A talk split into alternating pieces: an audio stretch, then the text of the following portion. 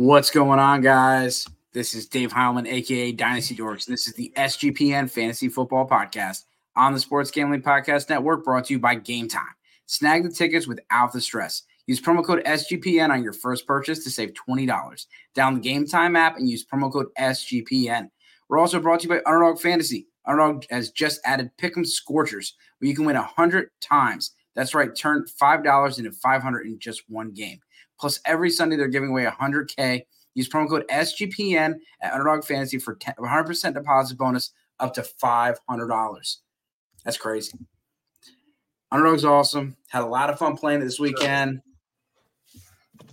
Yeah, I'm still sitting here in Ohio just waiting on them to let it happen. Come on, Underdog, get the program. Maybe here in a few weeks, if you uh, we go to the Browns and Colts game, you can uh, you can come Oh, play yeah. some over here. So um, we're going to talk about some dynasty trades. Specifically, we are going to talk about running backs and receivers. We have four weeks. We have a ton of injuries and a ton of stuff to go through. But at this point of the season, you're either you're already in rebuild, you're thinking you're a contender, or you're somewhere in the middle.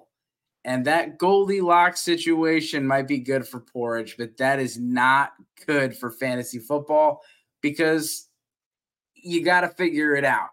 And so if you do have a team and you don't know where you're at, shoot us a DM, SGPN Fantasy Football. Shoot me a DM at Dynasty Dorks or at FF Bourbon Dude. You can get Brad, and we'll give you the honest opinion whether you are a contender or a pretender. Yeah, but don't don't let that record be discouraging either, right? We've talked about this before. There are plenty instances of teams that started out 0 and 3, 0 and 4, and you can still get into the playoffs. Just think about you get Ja'Marr Chase as your wide receiver one. There's a good chance that your team has not performed to expectations up to this point. Let's say you got that Burrow Chase stack and you come into the season, you're like, I'm going to smash.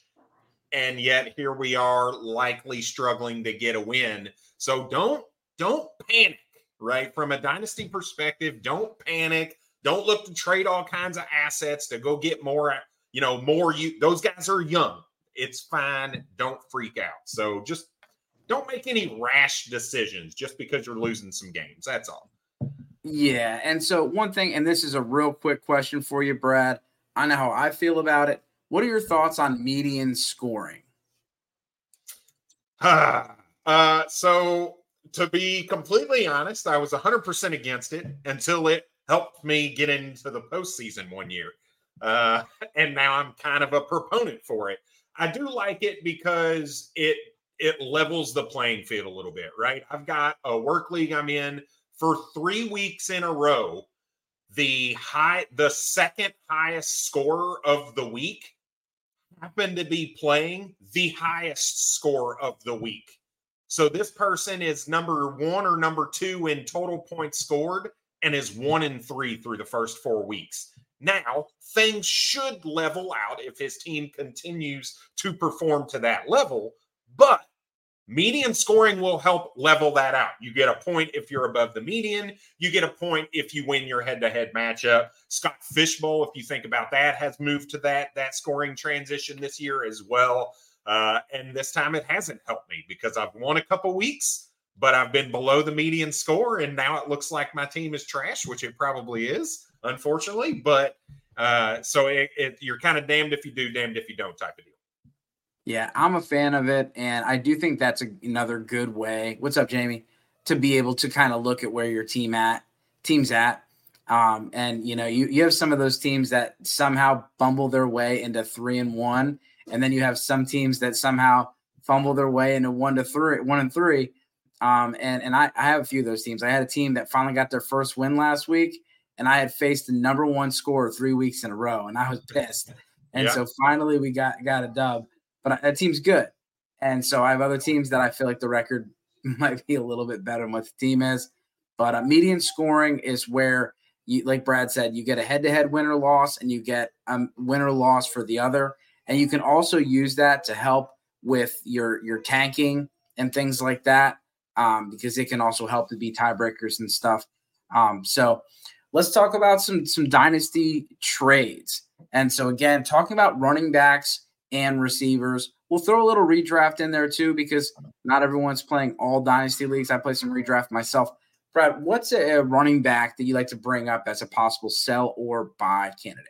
So, so we're going to do a few running backs. We're going to do a few wide receivers, like Dave talked about. One that I know I was pretty damn low on coming into the season, uh, and that is the running back for the Chicago Bears, Khalil Herbert. If you take a look from a statistical standpoint, he's looking pretty solid 4.7 yards per carry. He's eighth among, I, put qualified uh, running backs in yards after contact per attempt. And that was basically anybody that has rushed the ball less than 50% of the maximum. So I just cut out all the kind of outliers. Uh, and took them out. So he he was eighth in that with 3.27 yards after contact per attempt, and he was 12th in missed t- forced tackles. Um, guy that's seen a pretty decent snap share, not what you want out of a you know, out of a running back necessarily, but uh, enough based on the situation, I would say. We've seen it increase three out of four weeks 41%, 47%, 60%. So they're going more and more towards the Khalil Herbert way. So, Dave, are you a guy that's looking to buy a Khalil Herbert, or are you a guy that's looking to sell Khalil Herbert? You're muted, bud as the bigger fan of Khalil Herbert on the show, it will sound weird, but I'm actually going to sell at this point because he didn't, he was not very efficient, not very good moving in. Um, I have said this all season for all the Roschon fans relax. Um, Roschon looks great in the fourth quarter, but that's really like you can tell that the team does want to, they want to feature Khalil Herbert, but they're not going to play the 32nd best defense in the league every week and so you have an opportunity to get out. Um, anytime a running back has, you know, the best week of the year, it's probably a good time to sell because you might be holding the bag if he gets hurt or if he gets replaced. I mean, things happen so quickly. And so, um, you know, when the Bears have a bye week, they could end up switching over to Rosh- Roschon Johnson at some point. But I would sell if I could. And I think you have a good time to sell because you had a good game and then a potential good matchup this week. Yep, I, I, love that. I think he's a sell also. Now, you got to be realistic with what you're going to go ask for, right? So, if you can move Khalil Herbert for, let's say, Romeo Doubs, is that a trade you'd be willing to make, Dave? Yeah, I mean, Doubs is a that, that's probably a low end of, you know, I mean, you might be able to get something a little bit better than that. Um, I don't think you can get something way better, but running backs are hard to find, especially with all these injuries and things like that. Um, you know, it's tough. And so you have all these running backs that, you know, that are getting banged up, are questionable. And so um, you might be able to sell him for a little bit more of a premium where you or use package him. Khalil Herbert is a good guy to package. You weren't using him all year. Package him and a receiver to go get, you know, one of the receivers we're going to tell you to buy later. All right. How about you, you? You talk about wanting to tear up. This is clearly, at least over the last two weeks, a pretty big tear up. Would you give Khalil Herbert and let's say an early 24 first, maybe not one, two, and three. So actually, let's say a mid 24 first for De'Von Achane. Did I get it right? Yeah. Yes. Uh, yeah, I would. So so that that's happening, right? We see Khalil Herbert and a 2024 first going for De'Von Achane. So if you can pull a move like that off, that's something that makes a lot of sense, right? Now, I think that first round pick matters. I, I would argue if it's one, two, or three, if it's projected to be top three, I'm not making that move for Achane. Um, I'm likely holding for one of these quarterbacks coming out or Marvin Harrison Jr. or whatever. Um, so so that I, I would, you know, that's that's for me. But a lot of these other trades you're seeing are not that great, right? Khalil Herbert for Adam Thielen. I'm I'm gonna hold Herbert there. I just think Adam Thielen, 32, 33 years old, probably not the right rock. Khalil Herbert for Alexander Mattison. It's really kind of the same tier for me in a swap Uh, I'd actually probably prefer the Herbert side out of that. And then Khalil Herbert and a 2024 first for Derrick Henry that just happened a couple days ago. I'm probably steering clear of that type of deal as well. Because if I'm moving Khalil Herbert, is is Derrick Henry going to do that much with my first on top of it to help me win this year? I, I just don't know the answer to that, or I'm not comfortable with the answer to that. So um, it, it's definitely time to talk about buying your pick, you know, buying your tickets to go to game time. Um, if you go to the game time app, you can buy tickets. You don't have to worry about the stress. I know, like we talked before, I like to be a good host. And when I have people over, first thing I'm doing is asking, what do you want to do? Let's go visit the town. Let's go, let's go do what we can. And game time makes it fast and easy to buy tickets for all sports, music, comedy, and theater near you. We have killer last minute tickets and their best price guarantee. You can stop stressing over the tickets and start getting hyped for the fun you'll have. Um, for me, like I said, I took my nephew and my son to go see some uh, some SmackDown. It was a great time. Uh, my my son's first wrestling event, my first time since I was a kid, and my my nephew's birthday. Um, they have flash deals, last minute tickets. It's easy to buy and find tickets. And the best part, you get the image. You know exactly what your seats are going to look like. You don't buy a ticket and think you got a great deal and then show up there and you can't see anything. So, lowest price guaranteed, event cancellation protection, job loss protection. Game time is the place for last minute ticket deals. Forget planning months in advance. Game time has deals on tickets right up to the day of the event Get exclusive flash deals on tickets for football, basketball, baseball, concerts, comedy, theater, and more. The game time guarantee means you will get the best price. And if you don't, they'll give you 100%, 110% game time credit for the difference. Snag yeah. the tickets, snag the tickets without the stress. Download the Game Time app, create an account, use promo code SGPN for $20 off your first purchase. Terms apply. Again, create an account, Redeem code is SGPN for $20 off. Download the Game Time app today. Last minute tickets, lowest prices guaranteed. I love it. I love it. Jamie, you're talking about Jerome Ford, and, uh, you know, we saw kind of the downfall of him this week. We've really seen it over two weeks. He's not been that efficient. It doesn't help that, that the Browns lost Jack Conklin as well uh, on that offensive line. But if you can get a second rounder for him, that to me is an absolute smash. I'd actually be, you know, that's the the floor for me. If I can get a second, I'm good. But I'm looking to try to capitalize on some of the other situations that are going around. And here's a trade that I absolutely love: Jerome Ford and Drake London for Josh Jacobs and Kyren Williams. So you find somebody tilting very hard on Josh Jacobs right now. You see a couple good, at least uh, target share games from Drake London over the last couple weeks, and you use that to capitalize and go get a waiver wire darling and Kyren Williams, who is getting all of the work no matter what right now, and Josh Jacobs, who is getting all the work. It's just not really the the Raiders offense is not really moving the ball all that great right now. So Dave, where are you at with Jerome Ford? Do you like that two for two or would you hold? Yeah, I, I, and I like how you package them in there. Um, Josh Jacobs is kind of regressing back to the mean, and so um, you know, looking at that, um, so you're you're selling Ford. I'm if I get a second round pick, especially an early second round pick, yeah, like Ford was not someone you were relying on. That was just something like that was a twenty dollar bill you found you found um, you know in the dryer, and you weren't expecting to have that today. So you got it. Go and you know go go and do what you can with it, and you get that that second round pick. It's going to be a lot more valuable on draft day next year than Jerome Ford is going to be next year. And so, um, yeah, I, I'm going to do that all day.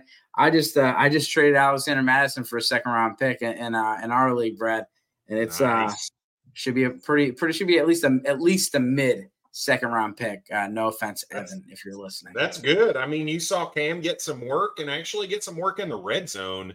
So that's pretty scary in the first active game for him from for all all the Alexander Mattison truthers slash owners right now. So yeah, and so um, you know, go ahead All right, you ready to move on to the next guy? We talked a little bit about Jerome Ford. We Yep. covered Khalil Herbert, some Alexander Mattison, but let's go back.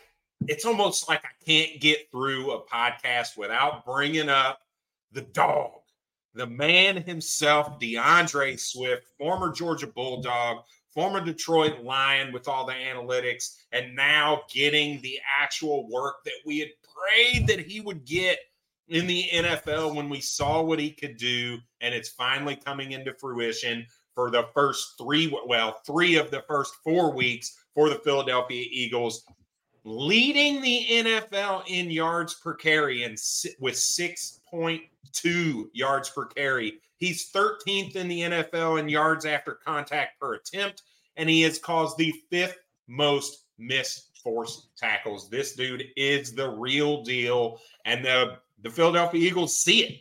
They're, they're yes, Kenneth Gainwell gets a little bit of, of work, but they're really doing a nice job of splitting it in a way that gives DeAndre Swift the bulk, but also keeps him fresh and hopefully long term can stay healthy for the Philadelphia Eagles. For me, he's got to be a hold if you've got him, and he might unfortunately be a sell because people are going to ask for the farm for him. I got somebody who knows I'm a Swift truther, wanted both of my 2024 first round picks for DeAndre Swift. And as much as I want to think that's a good deal right now, three games is not enough to make me pull the trigger there. But how about you, Dave? Are you to the point to where you trust the Eagles and you trust DeAndre Swift to give up two first round picks for him? Some would say that you're a Swifty. I'm definitely a Swifty. Um, and, and so I, I do like what we've seen, and I think the whole Ken Gain, Kenneth Gainwell thing is was short lived. Um, but you know, as someone that has, you know, I, and I like DeAndre Swift. I just we know how it can go with him, and so he's typically worth more when you sell than when you buy. This offseason was the opposite, but he's always been like you could have traded him last year for two first round picks, the year before, maybe three. He's always been worth more to sell than what he actually was on the field.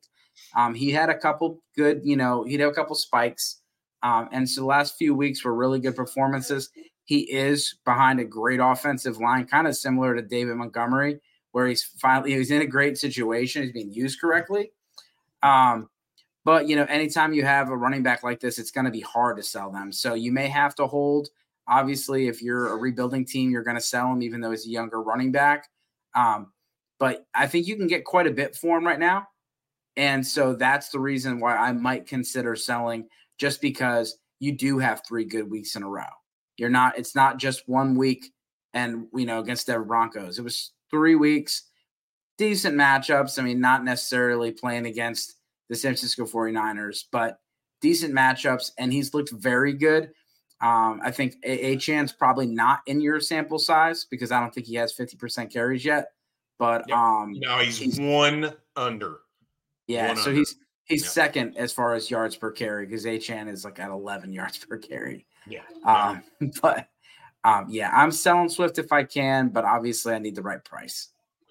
Yeah. So, and based on what I'm getting in leagues, he's a he's a sell for me. But when I look at some of these trades that are actually going down in other people's leagues, he's worth going to at least shop around for.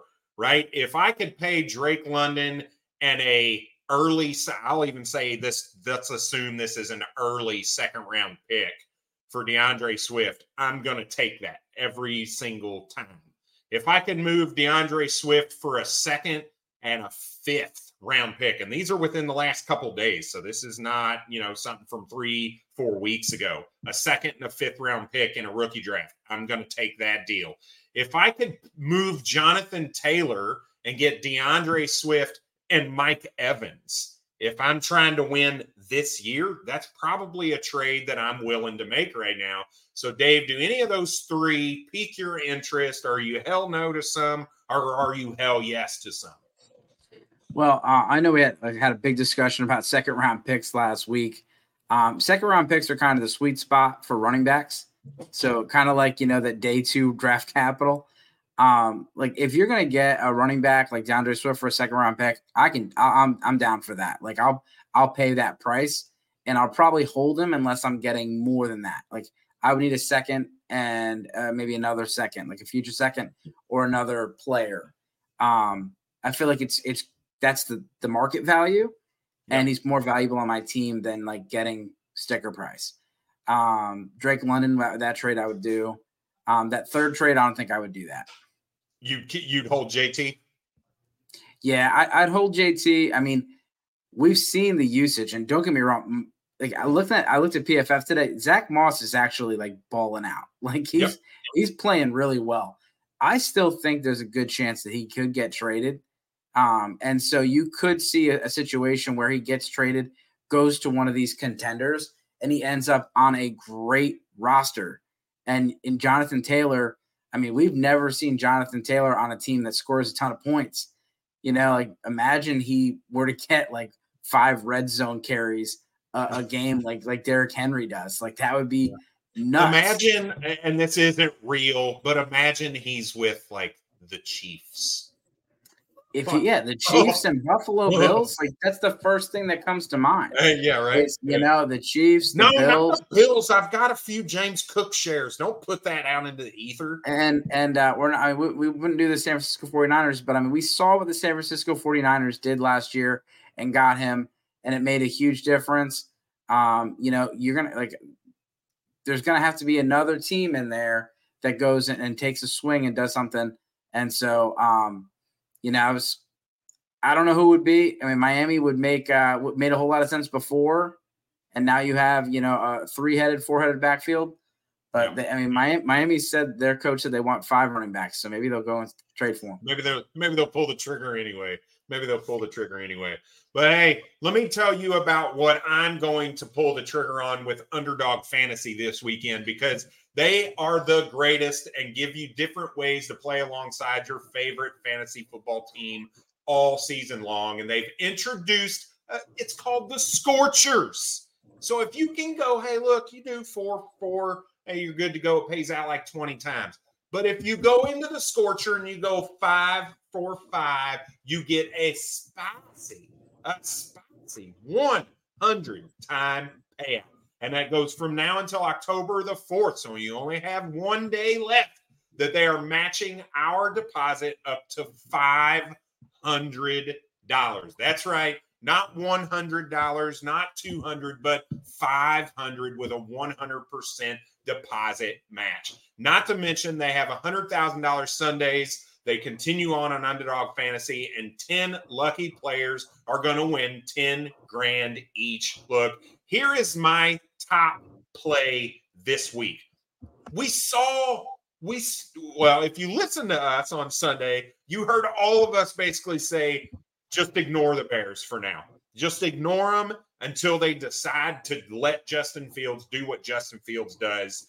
And boy, did he do it this past week? And I look for that to continue. I'm smashing the higher on 46 and a half rushing yards for Justin Fields this week. So make sure you get that in your Scorchers lineup. So watch along, make your picks, and maybe even make a little cash over on Underdog's mobile app or their website at underdogfantasy.com. Make sure when you sign up, use our promo code SGPN, and Underdog will double your first deposit of up to, again, $500. Again, that's Underdog Fantasy promo code SGPN. Five seconds. All there right. you go. All right. Hey, Bernie, you're welcome. Hopefully that helps out a little bit. Hopefully that helps out a little bit. But hey, let's get on to our next running back. We've talked about Khalil Herbert. We've talked about DeAndre Swift. Let's go to maybe a little bit of a question mark. So this is two running backs on the same team. And Dave, I just need some help. I just need some help. The whole offseason, I heard everybody say Dan Campbell is going to change. He spent too high of a draft kit pick on Jahmyr Gibbs. And yet here we are, four weeks through the season. He doesn't have a touchdown, and yet David Montgomery has five of them. He's averaging under four yards a carry. He's number 17 in yards after contact per attempt in David Montgomery. Like it's not great numbers, but he's getting all of the rushing work and those valuable touches inside the red zone. So where are we at with Jahmyr Gibbs? Where are we at with David Montgomery? Who's a buy and who is a sell? Yeah, I mean, I'm okay keeping both of them on my team, and I'm gonna I'm okay with acquiring both. I had David Montgomery as the buy this entire offseason. He has a two year contract with the Lions, so he'll be on there next year. He flies right into that Jamaal Williams role. And David Montgomery was, I mean, I won almost all my leagues this week because I have David Montgomery in every single one of them. And, yep. you know, when the Lions are up on top, it's going to be a David Montgomery week. I think the only time you're going to see a Jahmyr Gibbs week is when they're trailing. And so we haven't seen them get into, other than week one, really get into a high scoring match. And let's be honest, week one wasn't even that high scoring. And so when they're up 21 3 at half, don't expect them to come out and use Jahmyr Gibbs a lot. Um, as far as, you know, Dave Montgomery, he gets all the goal line work. He's guaranteed, almost almost guaranteed to get a touchdown every week. They don't have a rushing quarterback to siphon that off. And Jameson Williams coming back isn't going to change that. Um, so I, I like Jahmyr Gibbs but he's someone that I mean, you can probably go, you know, see if someone's frustrated enough to go buy him. Um, and when they get into some tougher matchups later on down in the season where they have to use him a little bit more, but you know, I'm not gonna I'm not gonna buy unless the price is right because you're not really putting him in your lineup. Like I wrote a little thing for uh, uh, Fantasy Pros this morning, and um, I the guy that I had that's inside the top 40 that I think is going to finish outside the top 40 is Jahmyr Gibbs. Like I'm a huge fan of Jahmyr Gibbs, but like everybody's been putting him above David Montgomery every single week, and minus the week that Montgomery didn't play, Montgomery's been the better play. And so finally, ECR has corrected itself, but he still is, uh, you know, flex wide receiver 34 in ECR, and that's just too high. I mean, he's getting virtually the exact same work that we saw DeAndre Swift get five to 10 carries, most of the receiving work. Like that role is still the exact same. I get it. Everything analytically says he's better. He has a better yards per carry, he has a better missed forced tackle rate, he has better yards after contact from all of these things say that Jahmyr Gibbs is a better running back than what we get out of David Montgomery from all of that that numbers space. But the fact of the matter is Dan Campbell does not give a shit about analytics. That's not really what he goes for unless he's going for it on fourth down and saying screw the field goal, right? I'm going with the analytics here, but even though Jahmyr Gibbs shows better at everything than or everything better than what David Montgomery is, it doesn't matter. So um it's tough. I moved him in a redraft league. So we talk a lot about dynasty on here. We've covered all the trades from a dynasty perspective, but I want to get your perspective in a redraft trade that I actually made. Uh, was it today or yesterday? Today or yesterday to go and get Jahmyr Gibbs. So I moved. We talked Jerome Ford. Jamie, you brought him up. Jerome Ford and Brandon Aiyuk who is the next guy that we're going to talk about, not to peek behind the curtain a little bit, at the wide receiver position. He'll be the first one we talk about. Brandon Aiyuk and Jerome Ford for Amari Cooper and Jahmyr Gibbs. So is am I am I obviously projecting a little bit with Jahmyr Gibbs, hoping there's a little bit more opportunity for him. But is that crazy to go and sell a guy like Brandon Aiyuk right now with just the fact he's had two out of three games where he hasn't dropped a ball? Averaging like 140 yards a game. He is the guy outside of CMC in San Francisco to go and get what I hope Jahmyr Gibbs turns into. Yeah, I mean, you you saw the the the FAAB. I mean, every week you're going to have like this is the top FAAB guy, and Kyren Williams and Puka Nacua. Those were big wins. When you got you know De'Von H Achane, that was a big win. Jerome Ford was a big loss, and so you got the two touchdowns the first week. But we were like, hey, hold up. He had 10 carries. He was the fourth Brown to, to rush the football. And is you know, you know he's missing you know Jack Conklin, but looking at the usage, they're not using him the way that everyone was paying for. He's really getting a lot of work in that he's in like the Kareem Hunt role, and Kareem Hunt's kind of moved into the power back role, and so um, he's more involved in the passing game, which is interesting. But you missed the you know you missed you're gonna have to wait for another good week before you can sell him. I like the move. Amari Cooper's schedule gets really nice here soon. They should, yep. you know, they should get, um, you know, they, they're to get Deshaun Watson back here soon. Does uh, Jack Conklin's to be back this year, or is that an ACL? Uh, it was he's out the season. I'm. Uh, okay. Let me double check that, but I'm pretty sure he's out the season. Yeah, I, I, like the move. I have Gibbs over Ford rest of the season, and Cooper and yeah, I. he's on for the season. Yeah. Yep. Yep. All right. Hey, let's move on to the wide receiver position. We talked quite a bit about the running backs, and we're going to go right into the guy that we just mentioned, Brandon Aiyuk, a guy who has 18.8 yards per catch.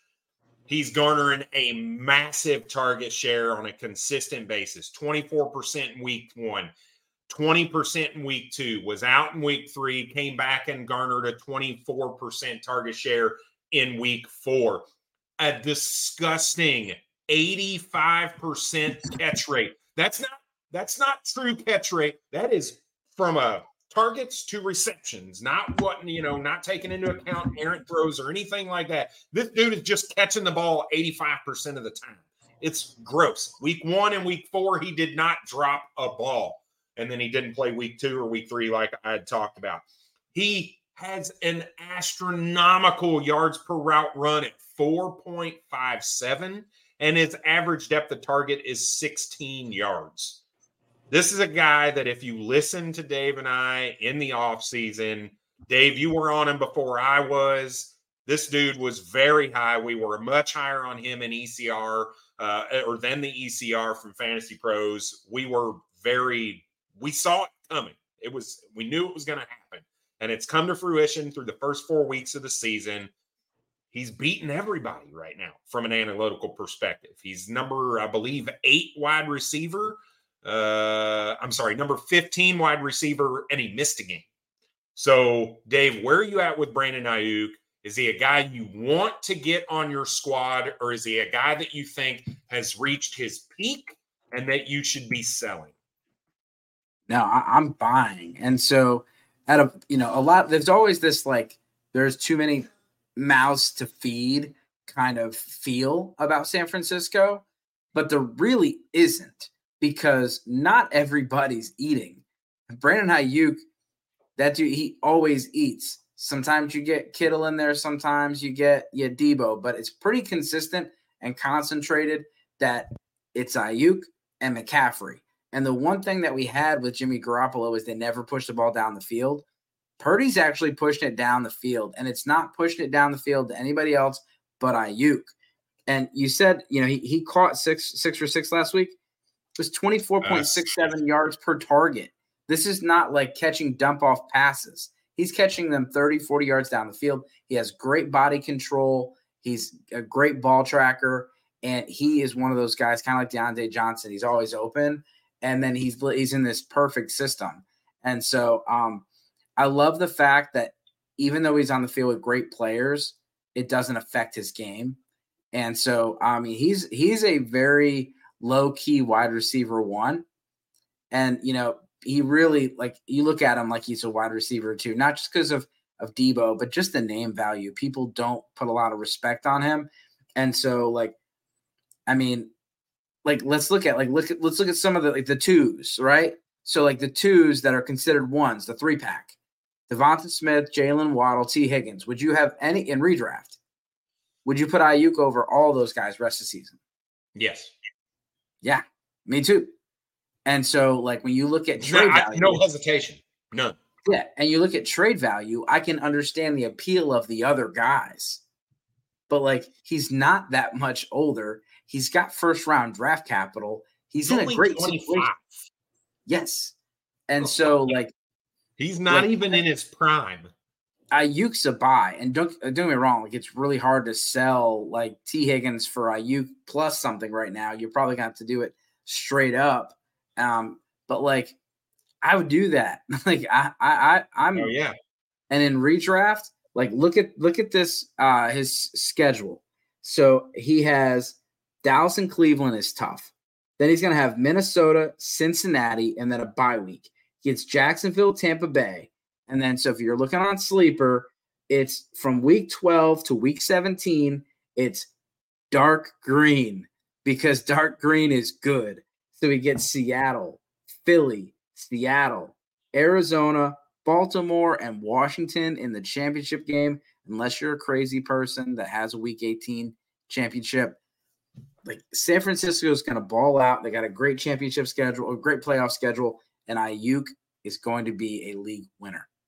Yep. Hey, Jamie, it wasn't just you, dude, but Dave and I were preaching this while we were doing all of our read all of our uh, mock drafts in the season, saying, "Hey, look at Deebo going in like the fourth and fifth round, and you're getting Aiyuk in the seventh, sixth or seventh round. Like there's a two round difference between ADP of Deebo and Aiyuk. I and outside of Deebo's wide receiver two complete outlier season that required what was it eight rushing touchdowns, he's not really been hugely relevant. Now, he he has garnered targets. I mean, I mean, he didn't garner a single one this week, but the three weeks prior, he was seven targets, nine targets, twelve targets. But they're close to the line of scrimmage. He's working his YAC deal, right? Dave, you kind of talked about Brandon Aiyuk and his yardage, and they're down the field. That is 100% true. This dude only has 40 something yards after the catch. 40 he has a game with 129 yards and a game with 148 yards and you're telling me only 40 of those came after the catch? So this dude his average depth of target is way down the field. His air yards are huge from a percentage of the team perspective and he's just coming down with those balls. This isn't a fluke. He caught it in space and made somebody miss and got huge yards after the catch. This dude is making plays and I love it. Love it. Love it. Go get him. And hey, let's talk about a couple trades because that's what we're here for. Would you move a first and two seconds for Brandon Aiyuk? Yeah. All day, every day. Would you move Brandon Aiyuk for Saquon Barkley? Give me a second. I'm gonna go try to do that right now. a first and two seconds or Saquon? Yeah well, I, would rather him over Saquon, and then yes, yeah. I, am gonna I'm gonna go try to do the other. Yeah, both of those are Brandon Aiyuk. I'd take Aiyuk over the first and two seconds. I'd take Aiyuk over Saquon Barkley. Would you take Aiyuk over Drake London and Dalton Kincaid? So I'm, I'm starting to get into your your Lovejoy territory. So what side would you be on that one? It was Dalton Kincaid plus Dalton Kincaid and Drake London. Oh no, I'll take Aiyuk. Okay. Would you take Brandon Aiyuk and a second or Tyreek Hill? That one's tough.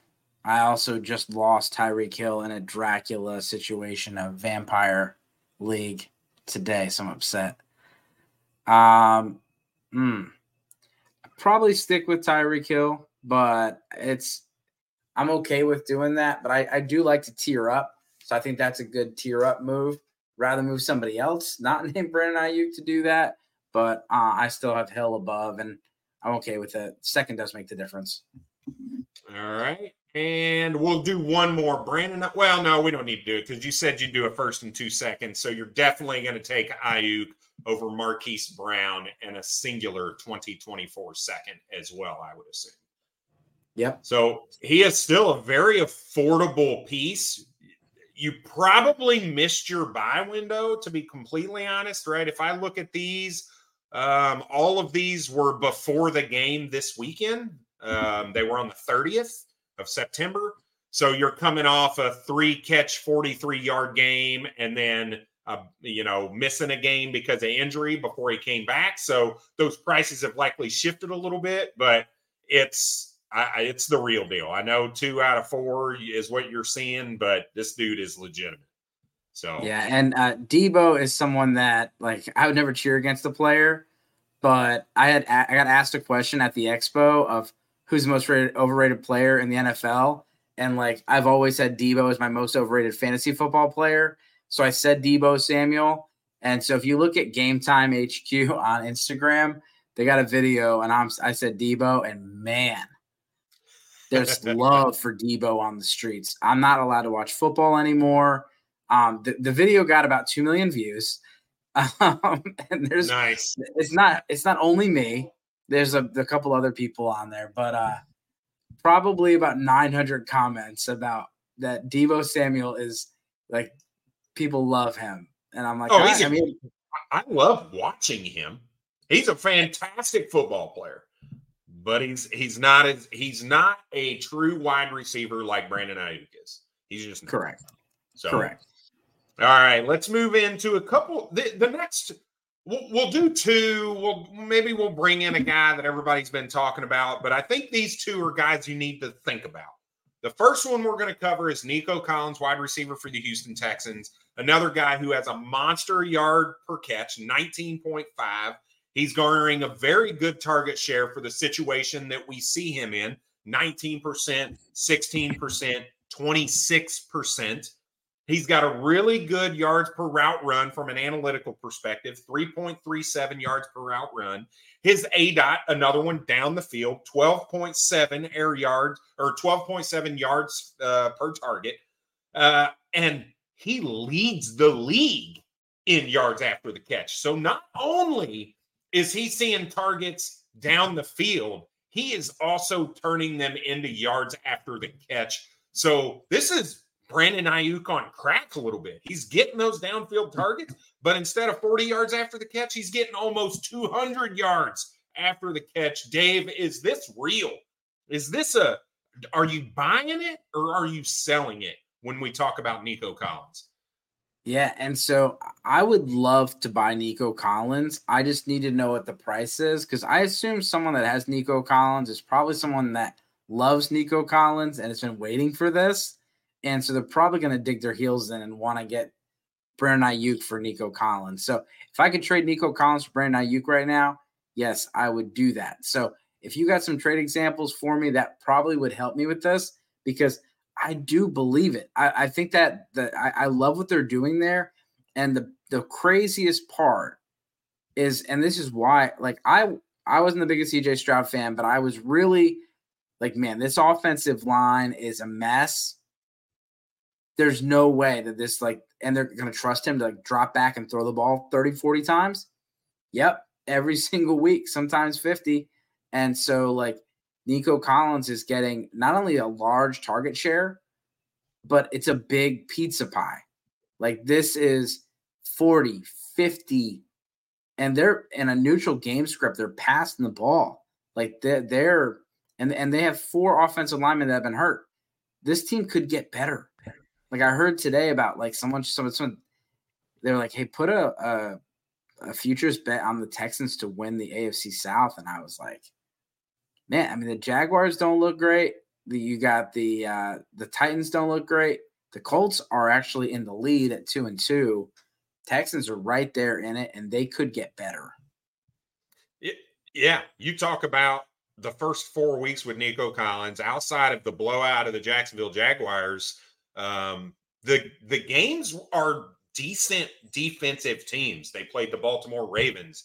They played the Indianapolis Colts. They played the Pittsburgh Steelers. Three pretty solid off or defenses going up against a rookie quarterback, a new coach, a new offensive coordinator, a new system, all of these things that would say are going against them, but it's really not. And the schedule just gets easier. They play Atlanta, they play Carolina, they play Cincinnati, who is awful right now, Arizona, Denver, Tennessee, Cleveland, Tennessee. Like the the schedule gets it's very nice for Nico. It's very nice for CJ Stroud. So I agree whether it's redraft or dynasty, this is a guy I'm going to get. In dynasty, I'll give you a couple trades and then we'll talk about kind of where our head is from a redraft perspective with Nico Collins because I'm sure it is drastically different.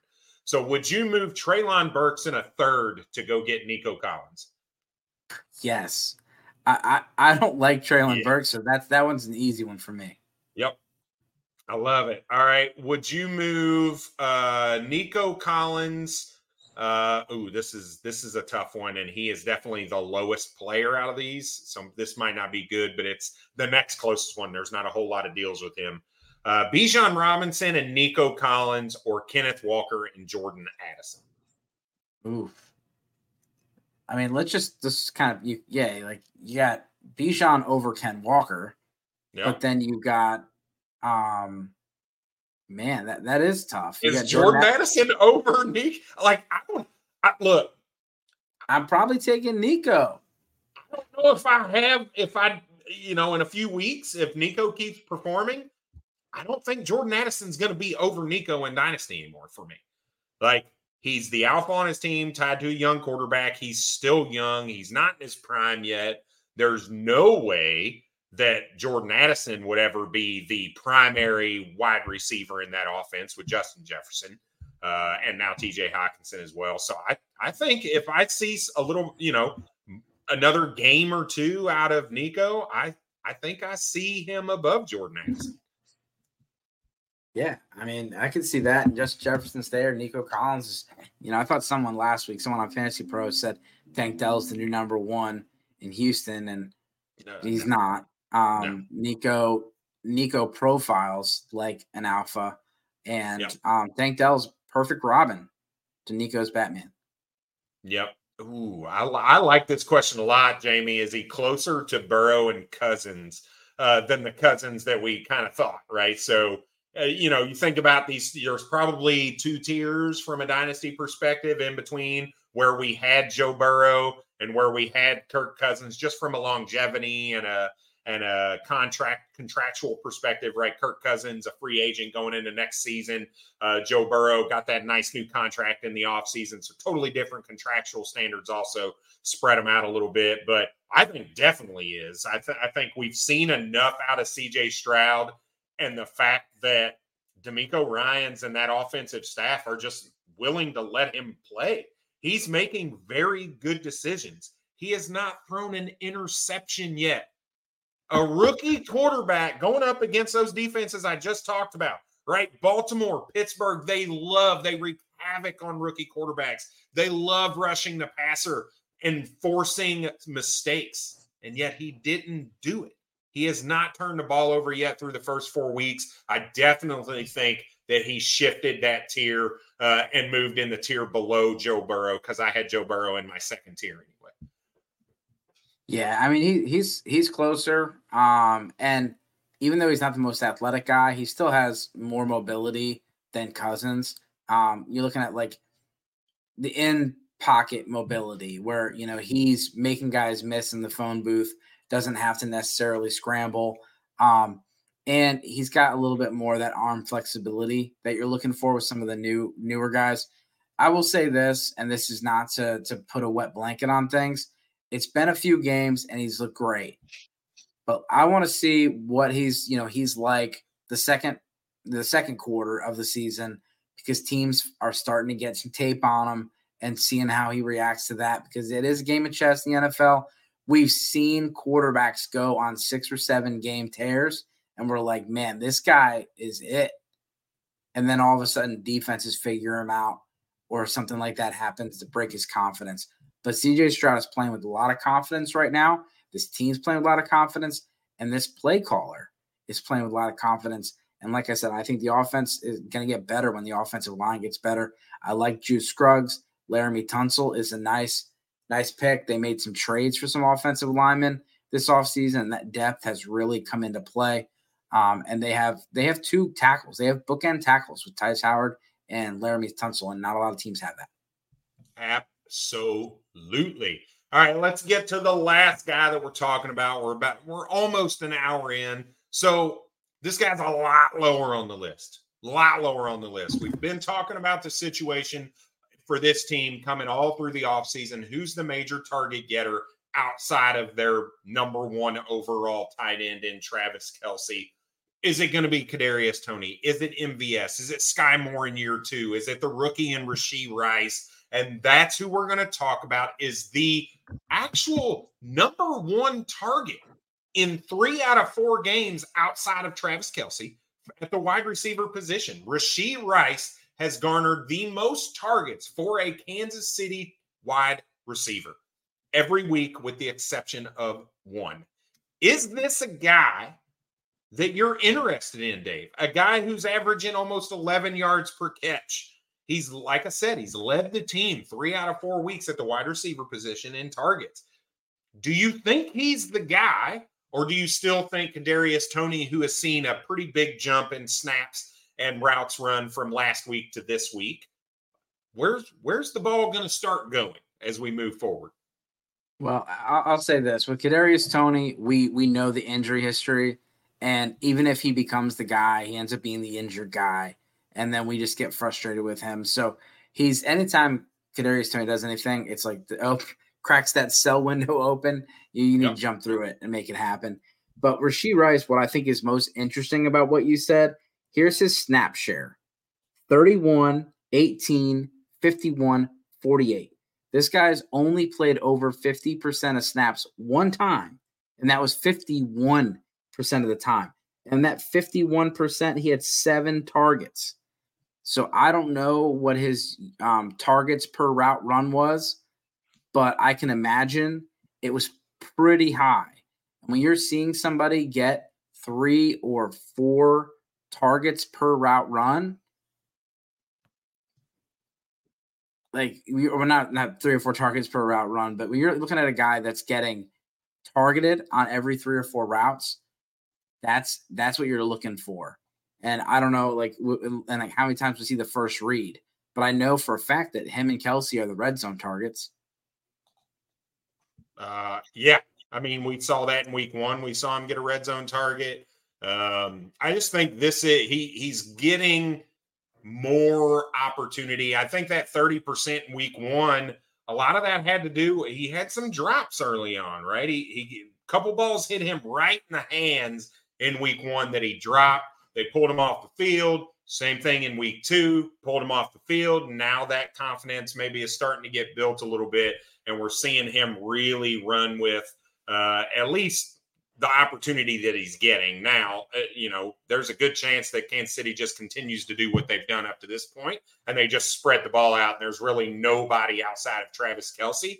But if you're going to take a shot on somebody, for me, it's going to be Rashee Rice. And when I can move James Conner and get Rashee Rice and a pick, I'm going to do that. Right. So I think that's a great move. James Conner, 28 years old in the Arizona offense. I know he's getting some, he's getting the volume and whatnot, but likely James Conner has not been helping my team win. And I want to get out from underneath that before he's completely useless or non valuable on the team. So if I can add a pick plus a Rashee Rice, I'm loving something like that. If I can move Miles Sanders in a second for Zach Charbonnet and Rashee Rice. So now you've got some tilt on Zach Charbonnet because we're starting to see, hey, look, this team is going to lean on Kenneth Walker in most situations. Uh, so that severely caps. He's basically a high value handcuff at this point. Is that a move you would be willing to make? Move Miles Sanders in a 24 second for Zach Charbonnet and Rashee Rice. Yeah, I mean, I'm not a believer in Sanders, and he's continuing to get hurt. He's very inefficient, and you can see, you know, I know they paid a lot of money for him, but he's not holding up and he's not even had the full like full workload and his efficiency is down a lot because he's not run behind those elephants in Philadelphia. So it's uh it's different when you're not playing for a good offense and and a good offensive line. So um, I would do that trade. I, will say this: I, I, think Rashee Rice is definitely a buy based on everything we said, um, and, and just maybe not, he's not the main target in the trade. Like you might just mm-hmm. be like, hey, throw me this, throw me Rashee Rice into the trade because I don't think you're gonna, you know, like James Conner is not worth a whole lot, maybe a late second, and that's what you're getting, you know, a sec late second and a third, you know. But I like that move. And I can understand the move from the person getting Conner too, because if you're yeah, needing a running sure. back and you're a contending team, yeah, give me James Conner for Rashee Rice, which is probably your seventh or eighth receiver, maybe sixth receiver. Yep, I love it. All right. So one more. This is very interesting to me because at first, when he, when you see it, you're like, not a fucking chance. Oh, oh, I dropped an F bomb on here. Wow. Uh, there's no chance of taking this trade. But when you think about it, it might be something you'd be willing to do. Would you be willing to take Rashee Rice to get DeAndre Hopkins off your roster? Yeah, I, I would take Rashee Rice for DeAndre Hopkins right now. like they're, they're not that, much different this year, and then Hopkins is going to be. This is what happens. Like this is the cycle. Your veteran receiver gets cut or traded, lands on Tennessee, and then he gets out of the league. I mean, it's just rinse and repeat. Oh, yeah, mean, yeah. There's so many. There's you get uh, Terrell Owens spent some time over there. Julio Jones.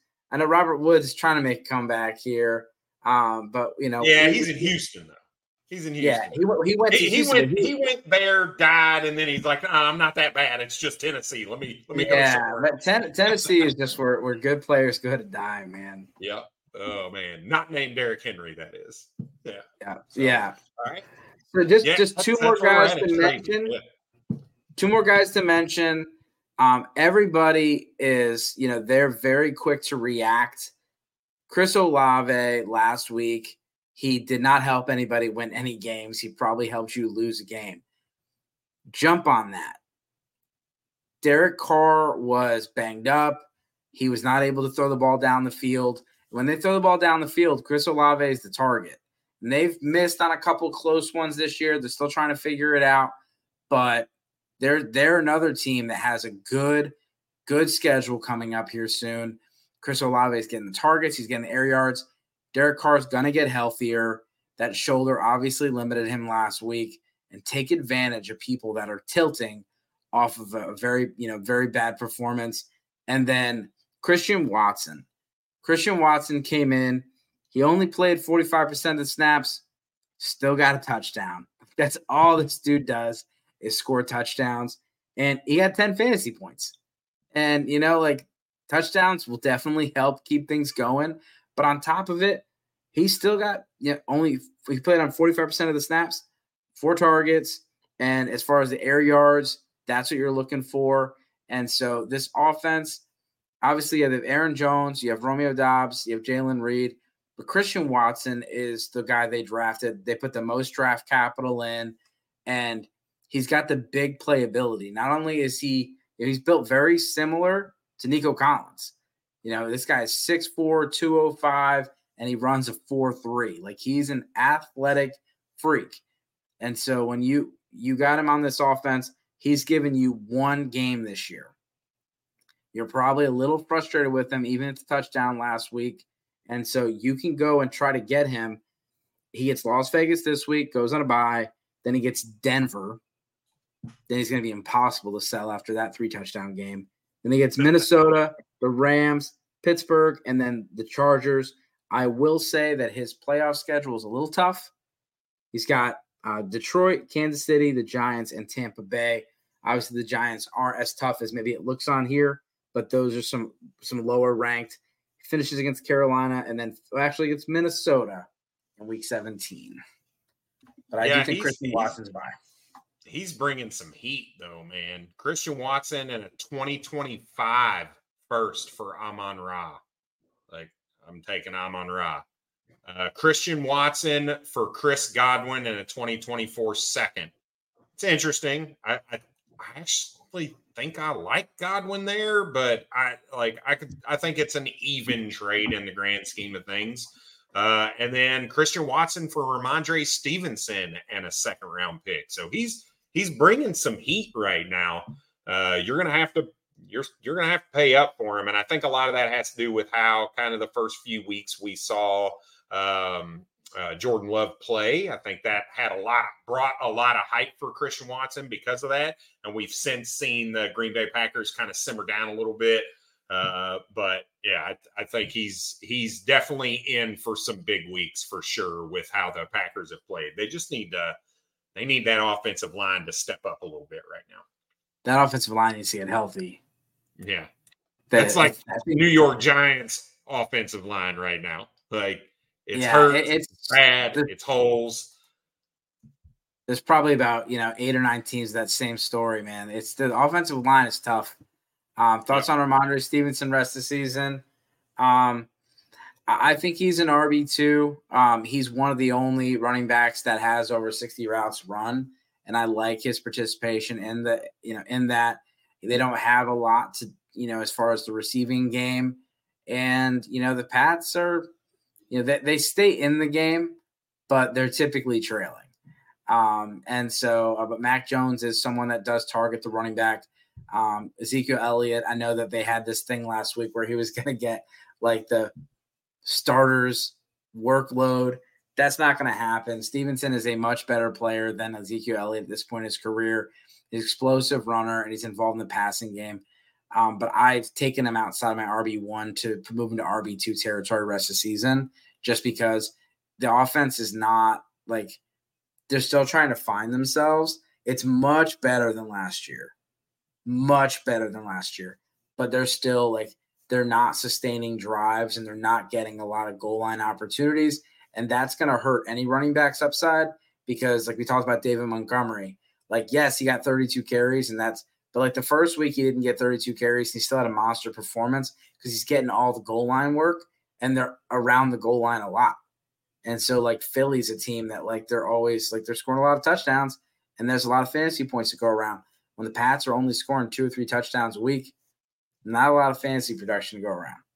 Yeah, I, he's definitely a buy for me. I think you this is the floor. You see him, he's currently RB 23 in fantasy points. I think that's as low as it goes.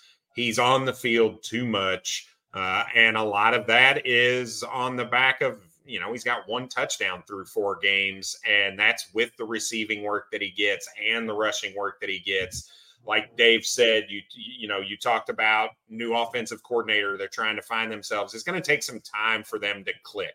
Bill O'Brien is a pretty good offensive mind when he can just focus on that and play calling. We've seen him have successful offenses when calling plays, both in the NFL and in college. We saw him be successful with some offenses even when he was in Houston. So I think you're going to see better days ahead for Rhamondre Stevenson. But when you got a running back who's getting 65 to 75% of the work, uh, the the snaps and the work, that that's a guy I'm willing to go buy low on uh, because people are starting to fade. So I, I, I definitely think he's a buy uh, for the remainder of the season.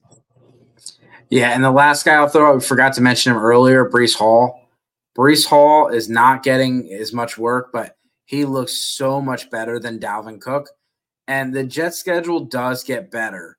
They got the, the Giants coming up. They got the Broncos this week. They got a couple other matches. Um, Zach Wilson starting to play a little better, but Breece Hall is way better than Dalvin Cook. And we know that it was going to take about the first month of football before he started to get his footing. Nobody expected him to rip off like huge gainers week one, but they're going to get him more involved. I could see him have a monster week this week against the Broncos, and he's going to be like you cannot trade for him. Locked and loaded, yeah.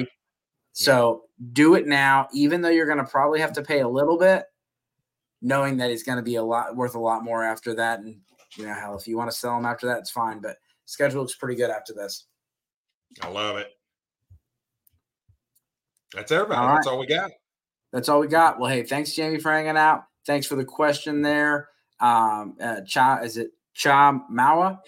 Hopefully, I said that right. Um, and then uh, always hit that button. Hit that button. Hit that subscriber button. Thank you, everybody, for checking in. As always, good luck this season.